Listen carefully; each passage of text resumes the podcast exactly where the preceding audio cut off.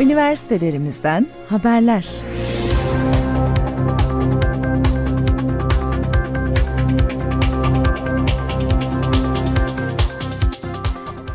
Sevgili dinleyenler az önce de belirttiğimiz gibi Fırat Üniversitesi Tıp Fakültesi Beyin ve Sinir Cerrahisi Anabilim Dalı öğretim üyesi doçent doktor Sait Öztürk yayın konuğumuz.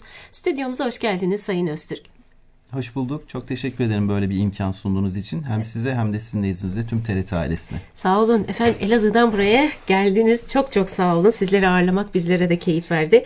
Bölgemiz açısından da çok önemli bir uygulamayı konuşacağız. Beyin pile ameliyatı ilk defa gerçekleştirildi sanıyoruz bölgemizde. Kimlere uygulanır ve bu uygulamanın amacı nelerdir diye soralım ve sohbetimize başlayalım. Sayın Elbette. Öztürk buyurun. Elbette. Yaklaşık iki yıl önce biz bu ameliyatları ilk olarak bölgemizde başladık ve hı hı. biz iki yıl önce başladığımızda ülkemizde maalesef Ankara'nın doğusunda yapılan sadece iki merkezden birisiydik. Evet. Halen de çok yaygınlaşmadı ama e, Elazığ başta olmak üzere Diyarbakır, Tuncel, Tunceli, Bingöl, Muş gibi merkez yakın illerimizde öncelikli olarak hizmet ediyoruz. E, beyin pil nedir? Beyin pil özellikle fonksiyon kaybına sebebiyet veren Parkinson hastalığı başta olmak üzere vücutta kıvrılmalar, bükülmelerle giden distoni hastaları ikinci sıklıkta ve üçüncü sıklıkta sadece şiddetli titremelerin olduğu esansiyel tremor dediğimiz daha doğrusu beyin pil genellikle hareket bozukluklarının tedavisinde uygulanan çok yüksek teknoloji gerektiren ve bilgi donanım gerektiren özellikli bir ameliyat türüdür. Evet. Amaç şudur beyin pil ameliyatlarında hastanın kaybetmiş olduğu hareket kabiliyetini yerine kazandırabilmek için beyne yerleştirilen bir kablo ya da iki kablo sayesinde ve bu kablolar bir pile entegre edilerek e, çok düşük voltajlı elektrik enerjisi beyindeki özellikle alanlara ulaştırılır ve bu sayede hastalarda oluşan hareketlerdeki katılık, harekete başlayamama ya da başlamış olduğu hareketi devam ettirememe gibi ya da çok şiddetli titremelerin var olduğu durumlarda bu şikayetler baskılanmış olur. Ve bu sayede evet. hastaların e, bu ameliyattan önce günlük bazen 20-25 hap alan Parkinson hastaları vardır ve bu hastalarda pil ameliyatından sonra ilaç kullanım düzeyleri ciddi oranda düşer. Bu hastalar günlük yaşam aktivitelerini, gündelik aktivitelerini düzgün bir şekilde yapabilir hale gelirler. Evet. Bu hastaların birçoğu aslında su içebilmek, kişisel bakımlarını yapabilmek, evet. tıraş olabilmek ya da işte banyoya gidebilmek gibi fonksiyonları sağlarken muhakkak birilerinin yardımına ihtiyaç duyuyorlar hastalığın ilerleyen dönemlerinde. Evet. Bu pil sayesinde hastalar kendi başlarına hayatlarına dönebiliyorlar. Ee, kullandıkları ilaç miktarları belirgin olarak bu hastalarda azalıyor ve çok ciddi bir şekilde fonksiyon kazandırmış oluyoruz hastalara. Yaşam kalitesini artırmış kesinlikle, oluyorsunuz. Kesinlikle en önemli noktalardan birisi de o. Evet çok önemli. Peki e, Uygulama yaş aralığıyla ilgili bir sınırlama var mı? Şöyle, şöyle izah edeyim. Genellikle Parkinson hastalarından ağırlıklı konuşacağım. Çünkü biz bu beyin pil ameliyatının çok büyük bir kısmını bu hasta grubunda uyguluyoruz. Biz hemen pil takmak istemiyoruz. Hastalarda Parkinson tanısı konulduktan sonra genellikle e, L-Dopa dediğimiz dopamin içerikli özel bir ilaç tedavisi başlanıyor. Ve genellikle ilk 3 yıl bu hastalar bu ilaç tedavisinden etkin fayda görüyorlar. Ve bu evet. döneme de balayı dönemi deniliyor. İlaçla hasta arasındaki bu etkileşimi. Genellikle 3 yıllık tedaviden sonra ilaç dozu arttırmak ihtiyacı hissediliyor. ve etkinliği azalıyor maalesef. Bu süreçte artık biz beyin pilini işin içine sokmak istiyoruz. Evet. Yaş aralığına baktığımızda ise genellikle çok çok yaşlı, çok çok düşkün, genel durumu iyi olmayan hastalarda bu ameliyatı yapmak çok katkı sağlamayabiliyor. Evet. Ne kadar erken yaşta yapılırsa o kadar etkin sonuçlar elde ediyoruz biz bu hastalarda. Evet. Ama kabaca 80, 75, 80 yaş üstü çok takmamaya özen gösteriyoruz. ha, kesin kurallar değil bunlar. Mesela 79 yaşında ameliyat ettiğimiz hastamız da var ve çok çok fayda gördü. Evet. Çok dinamik bir duruma dönüştü. Genellikle 80 yaş üstü çok önermemeye riayet Gayet ediyoruz. Evet. Peki efendim. Kimlere asla uygulanamaz diye soracaktım. 80 evet. yaş ve üzeri ilk asla da değil cevap. aslında. Aha. Yani yaş kesin bir bizim için kriter değil ama çok yaşlı hastalarda, düşkün hastalarda bunu kullanmıyoruz. Bunun dışında hastalarda Parkinson hastalığı için konuşuyorum. Sadece ellerde titreme, katılık gibi görüyoruz ama bu hastalarda psikiyatrik sorunlar da karşımıza çıkıyor. Şizofrenik bulgular gibi ya da kontrol altına alınamayan ağır depresyonlar gibi. Altta yatan ciddi bir psikiyatrik rahatsızlık eşlik ediyorsa bu hastalarda maalesef beyin pili tedavisini uygulamak istemiyoruz. Evet. Yan etkileri olabilir. Elbette yani çok nadiren de olsa beyin pilini çalıştırdıktan sonra hastalarda şizofrenik bulgular daha belirgin hale gelebiliyor. Ya da hastalar vücuduna sonuçta yabancı bir cisim yerleştiriyoruz. Bu yabancı cismin kendisine zarar verecek bir şey olduğunu düşünüp o yerleştirmiş olduğumuz pile zarar verebiliyorlar. Kendilerine Evet. zarar verebiliyorlar. O sebeple zaten biz bu hastalarda ameliyat kararı almadan önce muhakkak psikiyatri hekimimizle bir görüşüp hastayı onlarla da beraber değerlendirilip altta yatan ciddi bir psikiyatrik rahatsızlığı varsa bu hastalarda kesinlikle bu ameliyatı uygulamıyoruz. Peki efendim. Ve e, hemen soralım. Nasıl bir uygulama ne kadar sürüyor? Çünkü riskleri var herhalde anladığım kadarıyla. Şöyle izah edeyim. Tüm beyin cerrahi ameliyatları içerisindeki en güvenli ameliyat yöntemlerinden bir tanesi beyin pil ameliyatıdır. Ee, kabaca şöyle izah edeyim. Biz ameliyatı iki aşamada yapıyoruz. Hastaya Evet. ameliyat kararı verildikten sonra ameliyatın sabahında erkenden hastanın kafatasına özel bir çerçeve yerleştiriyoruz ve beyinde o kabloyu yerleştireceğimiz milimetrik hedefler var. Sıfıra yakın hatayla bu işlemi hasta uyanıkken yapıyoruz. Ameliyat esnasında hasta bizimle uyanık e, ve iletişim halinde olmak zorunda. Çünkü yerleştirmiş olduğumuz evet yerleştirmiş olduğumuz kablo doğru yere mi yerleşti? Ve doğru yere yerleştiyse oraya geçici bir elektrik enerjisi veriyoruz. Çok düşük voltajlarda 1 volt gibi. Ee, ve ardından hastanın şikayetleri geçti mi geçmedi mi bunu değerlendirmek zorundayız. Ameliyat Ameliyat, esnasında, esnasında. elbette. Eğer biz hastayı uyutarak ya da narkoz eşliğinde bu işlemi yaparsak yaptığımız işlemin sonucunu ameliyat esnasında değerlendiremiyoruz. Oldukça küçük kafatasına 50 kuruş büyüklüğünde delik açıyoruz ve bu delikten içeriye bir kablo yerleştiriyoruz. O kabloyu yerleştirdikten sonra dediğim gibi dışarıdan çok düşük voltajlarda bir elektrik enerjisi vererek hastanın şikayetin geçti mi geçmedi mi doğru yerde miyiz istediğimiz yere ulaşabildik mi kontrol ediyoruz. Bir tarafta bu işlemi bitirdikten sonra kafanın diğer tarafında da aynı işlemi yapıyoruz ve ortalama bu süreç 2-2,5 saat civarı falan sürmekte. Ve hasta uyanık oluyor bu Hasta süreçte. kesinlikle uyanık, bizimle konuşuyor, bizimle iletişim halinde oluyor. Ya da yerleştirdikten sonra kabloyu olası bir yan etki gördük mü görmedik mi hasta uyanık olduğu için bunu da değerlendirebiliyoruz. Peki ağrı, sızı yani Şöyle- beyinde delikler açıyorsunuz çünkü kafada. Kafatasında delik açmadan önce o bölgeyi uyuşturuyoruz tabii ki ama çok küçük bir yer açıyoruz ve küçük yer açtığımız için o bölgede uyuştuğu için hastalarda cerrahi esnasında yani operasyon esnasında konforsuzluk genellikle yaşanmaz. Bu ameliyatın ilk aşaması. Kablolar yerleştirildikten sonra ameliyatın hemen ikinci aşamasına geçiyoruz. Bu aşamada artık göğüs boş, göğüs bölgesine, köprücük kemiğinin Evet. altına pilimizi yerleştiriyoruz. Ve yukarıda kafatasına yerleştirmiş olduğumuz kabloların ucunu cilt altından ilerletip o pile entegre ediyoruz. Deri altında. Evet deri altından ilerletip entegre ediyoruz. Dışarıdan baktığınızda herhangi bir şey görünmüyor hastada. Bu aşamayı işte uyutarak yani genel anestezi dediğimiz tüm vücudu uyutarak yapıyoruz. Evet.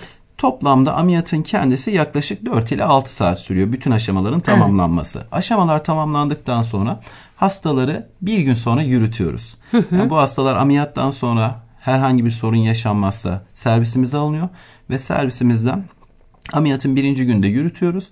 İkinci ya da üçüncü gün pilini çalıştırıyoruz ve yarası iyileştikten sonra ortalama hastanın ameliyattan bir hafta sonra da taburculuğunu yapıyoruz. Pili çalıştırıyoruz dediniz. O nasıl oluyor? Uzaktan Şöyle- kumandayla falan Şöyle mı? evet çok güzel soru sordunuz. Çok yüksek teknoloji ürünleri bu kullandıklarımız. Biz pili dışarıdan hastaya hiçbir şey e, vücuduna yerleştirmeden uzaktan kumandayla çalıştırabiliyoruz. Hatta biz bu pilin ayarlarını arttırıp azaltabiliyoruz. Pili kapatabiliyoruz. Pilin ömrünün ne kadar kaldığını belirli aralıklarla görebiliyoruz. Aynı zamanda hastalara da bir kibrit kutusu büyüklüğünde hasta kumandası veriyoruz. Evet. Bu hasta kumandasını vermemizin amacı şu. Eğer olası bir sorun olursa ya da hasta pilim ne kadar kaldı ben bunu görmek istedim dediğinde hasta evde oturduğunda o kumandasından ne kadar pilinin kaldığını, pilini açmak isterse açabiliyor, kapatmak isterse kapatabiliyor. Peki neden hasta açma kapama ihtiyacı hissedebilir? Ee, hastanın atıyorum herhangi bir görüntüleme yapmak zorunda kaldı. Başka bir rahatsızlıktan dolayı MR cihazına girmek istedi. Bizim bu hastanemizde kullanmış olduğumuz sistem tamamen MR uyumlu bir sistemdir. Evet. Hastanın yalnız MR'a girmeden önce pilini kapatmasını rica ediyoruz. Hasta da kendi başına bu pilini açıp kapatabiliyor ya da bir yakınla. Biz bunun eğitimini veriyoruz ameliyattan hemen sonra zaten hasta ve hasta yakınlarına. Bu şekilde bir çalışma prensibimiz var. Efendim e, ola ki bir aksilik olursa, bir yanlışlık olursa yan etkileri var mı? Diyelim ki pilin ayarını yükseltti ya da e, o Biz- kumandayla. Çok güzel. Evet. Biz hastaya kumandayı verdiğimizde bütün fonksiyonlarını kullanılabilir hale getirmiyoruz. Sadece açma kapama ve pil ömrünü görme fonksiyonunu aktifleştirip Evet. veriyoruz. İşin öbür kısmı bizim kendi daha e, ileri aşamalarda işlem yapabildiğimiz kumanda bu fonksiyonumuzda. Evet. Zaten biz pili çalıştırdıktan sonra hastaları hemen evine göndermiyoruz. 2-3 gün gözümüzün önünde kalıyor, takip ediyoruz. Şikayetleri geriledi mi, arttı mı, herhangi bir duygu durum bozukluğu yaşandı mı? Evet. Herhangi bir yan etki görüldü mü bunları görüyoruz ve ondan sonra zaten hastanın genel durumu toparlayınca herhangi bir sorun olmayınca onun ardından hastaları taburcu ediyoruz ve düzenli kontrollere çağırıyoruz. Ameliyat sonrası birinci ayda, üçüncü ayda ve birinci yılda toplam bir yıl içinde üç defa kontrole geliyor ve ondan sonra e, her yıl düzenli bir şekilde hastalar bizi ziyaret ediyorlar. Pilim bitmiş mi diye bakabiliyorum demiştiniz Evet. hastalara da. Evet. Bu pil bitmesi e, neticesinde nasıl bir uygulama Şöyle yapıyorsunuz? izah edeyim. Şöyle izah edeyim. Pillerin ortalama ömrü 4 ila 6 yıl arasında değişiyor. Ee, bu 4 ya da 6 aylık 6 yıllık süreçten sonra hastanın pili bittiyse eğer pili yine hastayı uyutmadan sadece pilin bulunduğu göğüs bölgesindeki yarayı açarak yine sadece o bölgeyi uyuşturarak lokal anestezi dediğimiz sadece o bölgeyi uyuşturarak 10 dakikalık basit bir işlemle o pili değiştirebiliyoruz. Evet. Süreç bu şekilde. Peki pilin ebatlarıyla ilgili bilgi vermenizi istesem. Elbette. Çok büyük bir pil değil bu. Yine bir kibrit kutusu büyüklüğünde bir pil. Evet. Ee, dediğim gibi bunlar çok yüksek teknolojiyle üretilmiş olan piller. Yani bu pilde bir işte paslanma, vücuda bir zarar verme, herhangi bir soruna sebebiyet verme gibi bir durum söz konusu değil. Zaten ilk 1993 yılında dünyada yapılan bir işlem ve şu ana kadar bildiğimiz dünya üzerinde 400 bine yakın beyin pil ameliyatı yapılmış hasta var. Evet. Ee, ve oldukça güvenli bir yöntem. Risklerinden bahsedeyim ameliyatın. Ameliyatın riski şu. Sonuçta küçük bir delikten beynin içerisindeki hedeflediğimiz bir alana bir kablo gönderiyoruz. Bu kabloyu gönderirken düşük ihtimalle, çok çok düşük ihtimalle 150'de bir ihtimal beyin kanaması görülebiliyor. Evet. Ee, ölüm riski var mı derseniz çok çok çok çok düşük. 1000'de 1500'de bir ihtimal ve tüm beyin cerrahisi ameliyatlarıyla kıyasladığımızda beyin pil ameliyatları en güvenli cerrahi yöntemlerden bir tanesidir. Efendim biz sizi biraz soluklandıralım. Gerçekten film gibi anlattıklarınız, bir film izler gibi dinledik biz sizi. Dinleyicilerimiz de eminiz öyle dinliyorlardır. Sohbetimize kaldığımız yerden devam edeceğiz ama e, Ayla Çelik'in söyleyeceği bestesi kendisine ait bir eserle devam edelim. Ayla Çelik Bağdat diyecek. Biz sohbetimize sonrasında tekrar sizlerle birlikte olup devam edeceğiz sevgili dinleyenler.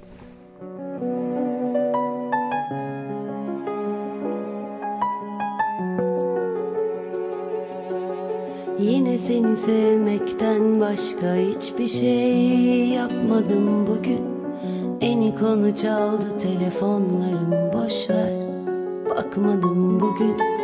Ne gazete okudum ne de bir haber derdi Yasakladım bugün. Kaç öpücük olmuş inanamazsın aşkı Hesapladım bugün. Dün geceyle tam üç ay bir gün Dün geceyle tam üç ay bir gün. Ben dünyanın en büyük aşığı olabilirim. Ben koynunda yüz sene bin sene durabilirim. Ben Leyla'yı Mecnun'u Ferhat'ı Aslı'yı Kerem'i bilmem ama Bağdat'ı iki gözüm kapalı bulabilirim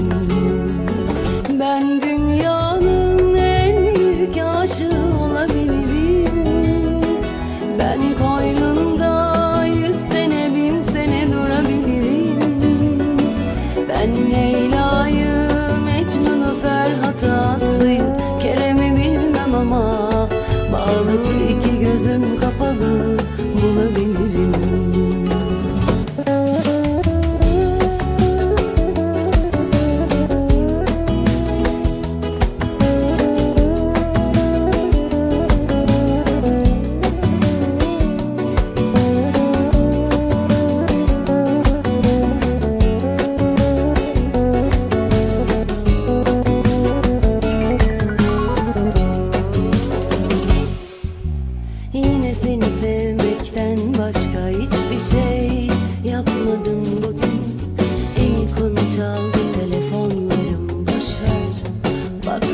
bugün Ne gazete okudum ne de bir haber derdi Yasakladım bugün. Kaç öpücük olmuş inanamazsın aşkım. Hesapladım bugün Dün geceyle tam üç ay bir gün. Dün geceyle tam üç ay bir gün. Ben dünyanın en büyük aşığı olabilirim. Ben koynunda yüz sene bin sene durabilirim.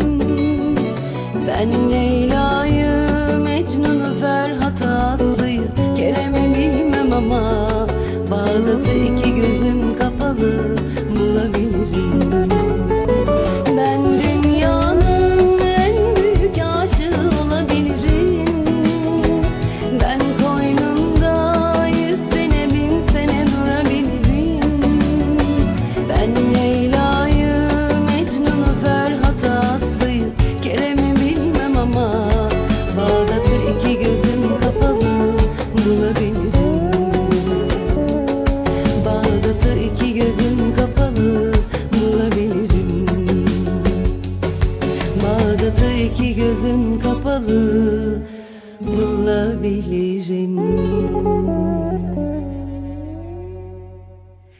Evet sevgili dinleyenler Fırat Üniversitesi'nde bölgede ilk defa yapılan beyin pili ameliyatlarını konuştuk. İlk bölümde Fırat Üniversitesi Tıp Fakültesi Beyin ve Sinir Cerrahisi Anabilim Dalı öğretim üyesi doçent doktor Sayit Öztürk'le birlikteliğimiz devam ediyor. Evet ilk bölümde amacını, uygulanabilir hasta türlerini, nasıl yapıldığını, avantajlarını e, konuştuk. Ne kadar süreceğini de söylediniz. E, peki efendim her yerde yapılabilir mi? Ee, yapılması için, bu ameliyatların gerçekleştirilmesi için hastanede olması gereken bir donanım şart mı? Evet. Öncelikle bu hastaları tedavi süreci bizim multidisipliner dediğimiz birden fazla farklı branşın bulunduğu bir takım çalışmasıyla ortaya çıkıyor. İlk bölümde de bahsetmiştik mesela olmazsa olmazlardan bir tanesi bizim psikiyatrik Psikiyatri, değerlendirmemiz. evet. Aynı zamanda nöroloji hekimlerimiz. Zaten Parkinson hastaları için genellikle konuşuyorum. Parkinson hastalarının ilk başvurduğu hekim grubu zaten nöroloji, Nöroloji. uzmanlarımızdır. Evet. Bizim takımımızda olmazsa olmaz dediklerimiz nörolog, beyin cerrahı ve Evet. psikiyatr. Tabii bunun dışında görüntüleme için radyoloji bölümü, operasyon sonrası hastanın hareketlerinin daha hızlı toparlayabilmesi için fizik tedavi bölümü gibi geniş bir takım çalışması sonucunda başarılı hastalar ortaya çıkmaktadır. Evet. Bu bizim olmazsa olmaz kriterlerimizden bir tanesidir. Teçhizat olarak şöyle izah edeceğim. Biz bu ameliyatı ilk bölümde de bahsettiğim gibi kafatasına özel bir çerçeve yerleştiriyoruz ameliyat sabahı ve o çerçeve sayesinde milimetrenin onda biri hatayla beyin içerisindeki hedeflediğimiz bir alana o kabloyu yerleştiriyoruz. Evet. Bu çerçeve sistemi oldukça pahalı bir teknolojik bir sistem. Özel bir bilgisayar yazılımı da kullanıyoruz. Ortalama şu an itibariyle 800 bin TL ile 1 milyon TL arasını bulan bir teçhizat sistemidir bu. Evet. Ee, bu tabii ki bizim üniversitemizin e, katkılarıyla özellikle rektörümüz Profesör Doktor Kulbettin Demirbağ'ın da katkılarıyla e, hızlı bir şekilde temin edilmiştir bizim ameliyatlara başlamadan önce ve bunun ardından da bu teçhizat yardımıyla biz bu ameliyatlara başlayabildik. Her yerde yapılabiliyor mu diye sordunuz. Evet. Bunun cevabını verelim. Çok yakın zamana kadar, bundan 10 yıl öncesine kadar ülkemizde sadece belli başlı 1-2 merkezde yapılmaktaydı. Ama şu an günümüz itibariyle ülkemizde biraz daha yaygın bir hale geldi. Şu an için ülkemizde 7 ya da 8 farklı hastanede yapılabilmekte. Bizim açımızdan bu olayı değerlendirdiğimizde Doğu Anadolu ve Güneydoğu Anadolu bölgesinde bu ameliyatları ilk başlayan ekip biz olduk. Ve şu ana kadar yaklaşık 2 yıllık süreç içerisinde 18'in üzerinde bir vaka sayımız oldu ve bütün hastalarımızda çok etkin sonuçlar aldık. Evet. Ee, bu olayın biraz daha yaygınlaşması mı önemlidir yoksa yapan merkezlerin mi biraz daha acaba bu hastaların onlara yönlendirilmesi önemli? Bu tartışma konusu ama biz şunu biliyoruz. Bu ameliyat e, bir özel hastanede sadece beyin cerrahının yapacağı bir ameliyat değil. Değil. Bunun için gerçekten üniversite şartlarında oturuşmuş bir ekip kurarak bu ameliyatları yapmak gerekiyor. Evet. Süreç bu şekilde işliyor. Peki efendim çok masraflı bir ameliyat mı? Yani hastaya maliyeti çok yüksek mi? Elbette. Şöyle izah edeyim bu durumda. Sonuçta çok yüksek teknoloji gerektiren bir e, teçhizat sistemi var. Bunu zaten hastane altyapısında bulunuyor. Hastanın vücuduna yerleştirmiş olduğumuz kablolar ve pil ortalama günümüz itibariyle 60 bin TL civarında bir maliyeti var. Evet. Çok yakın zamana kadar e, Sosyal Güvenlik Kurumu tarafından bunların tamamı karşılanıyordu.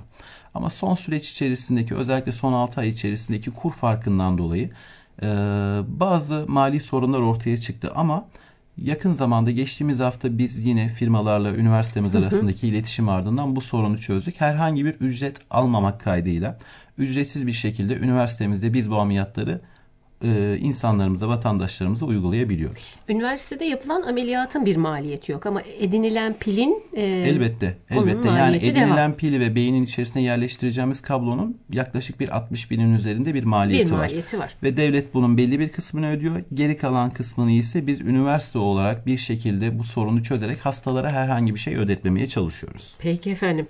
Son olarak hastalarınız size geldiklerinde ameliyat olmaya karar vermeden önce gerek gel geldikleri zaman gerek gelmeden önce bu ameliyatın evreleriyle ilgili sıkıntılarıyla ilgili ulaşabilecekleri bilgi e, birebir onlara o esnada mı anlatılıyor yoksa onların gelmeden önce de ulaşabilecekleri e, bu ameliyatları belki de görebilecekleri e, bunları yaptığınız ameliyatları kaydettiğiniz bir site var mı diye soralım Sayın Öztürk. Ee, Aslanım bildiğiniz gibi artık günümüz teknolojisinde sosyal medya çok çok etkin. Evet. Ve biz de sosyal medyayı e, kullanıyoruz.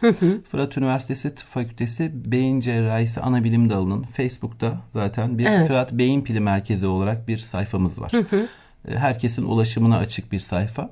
Bunun dışında benim kendi kişisel DR Sait Osturk isimli Instagram hesabım var. Burada Evet. da biz sadece hastalarımızdan onay alarak hastalarımızın ameliyat öncesi ve ameliyat sonrası videolarını paylaşabiliyoruz. Ee, ara ara ha- ameliyatların detayları ile ilgili işte maliyeti nedir bununla ilgili paylaşımlarda bulunuyoruz. Ameliyat sonrası dikkat edilmesi gereken noktalar ilgili. nelerdir onlara bakıyoruz. Ya da ameliyattan önce nelerle karşı karşıya kalırsanız bu ameliyattan daha çok fayda görürsünüz ya da bu hastalarda bunları çok uygun görmüyoruz şeklinde.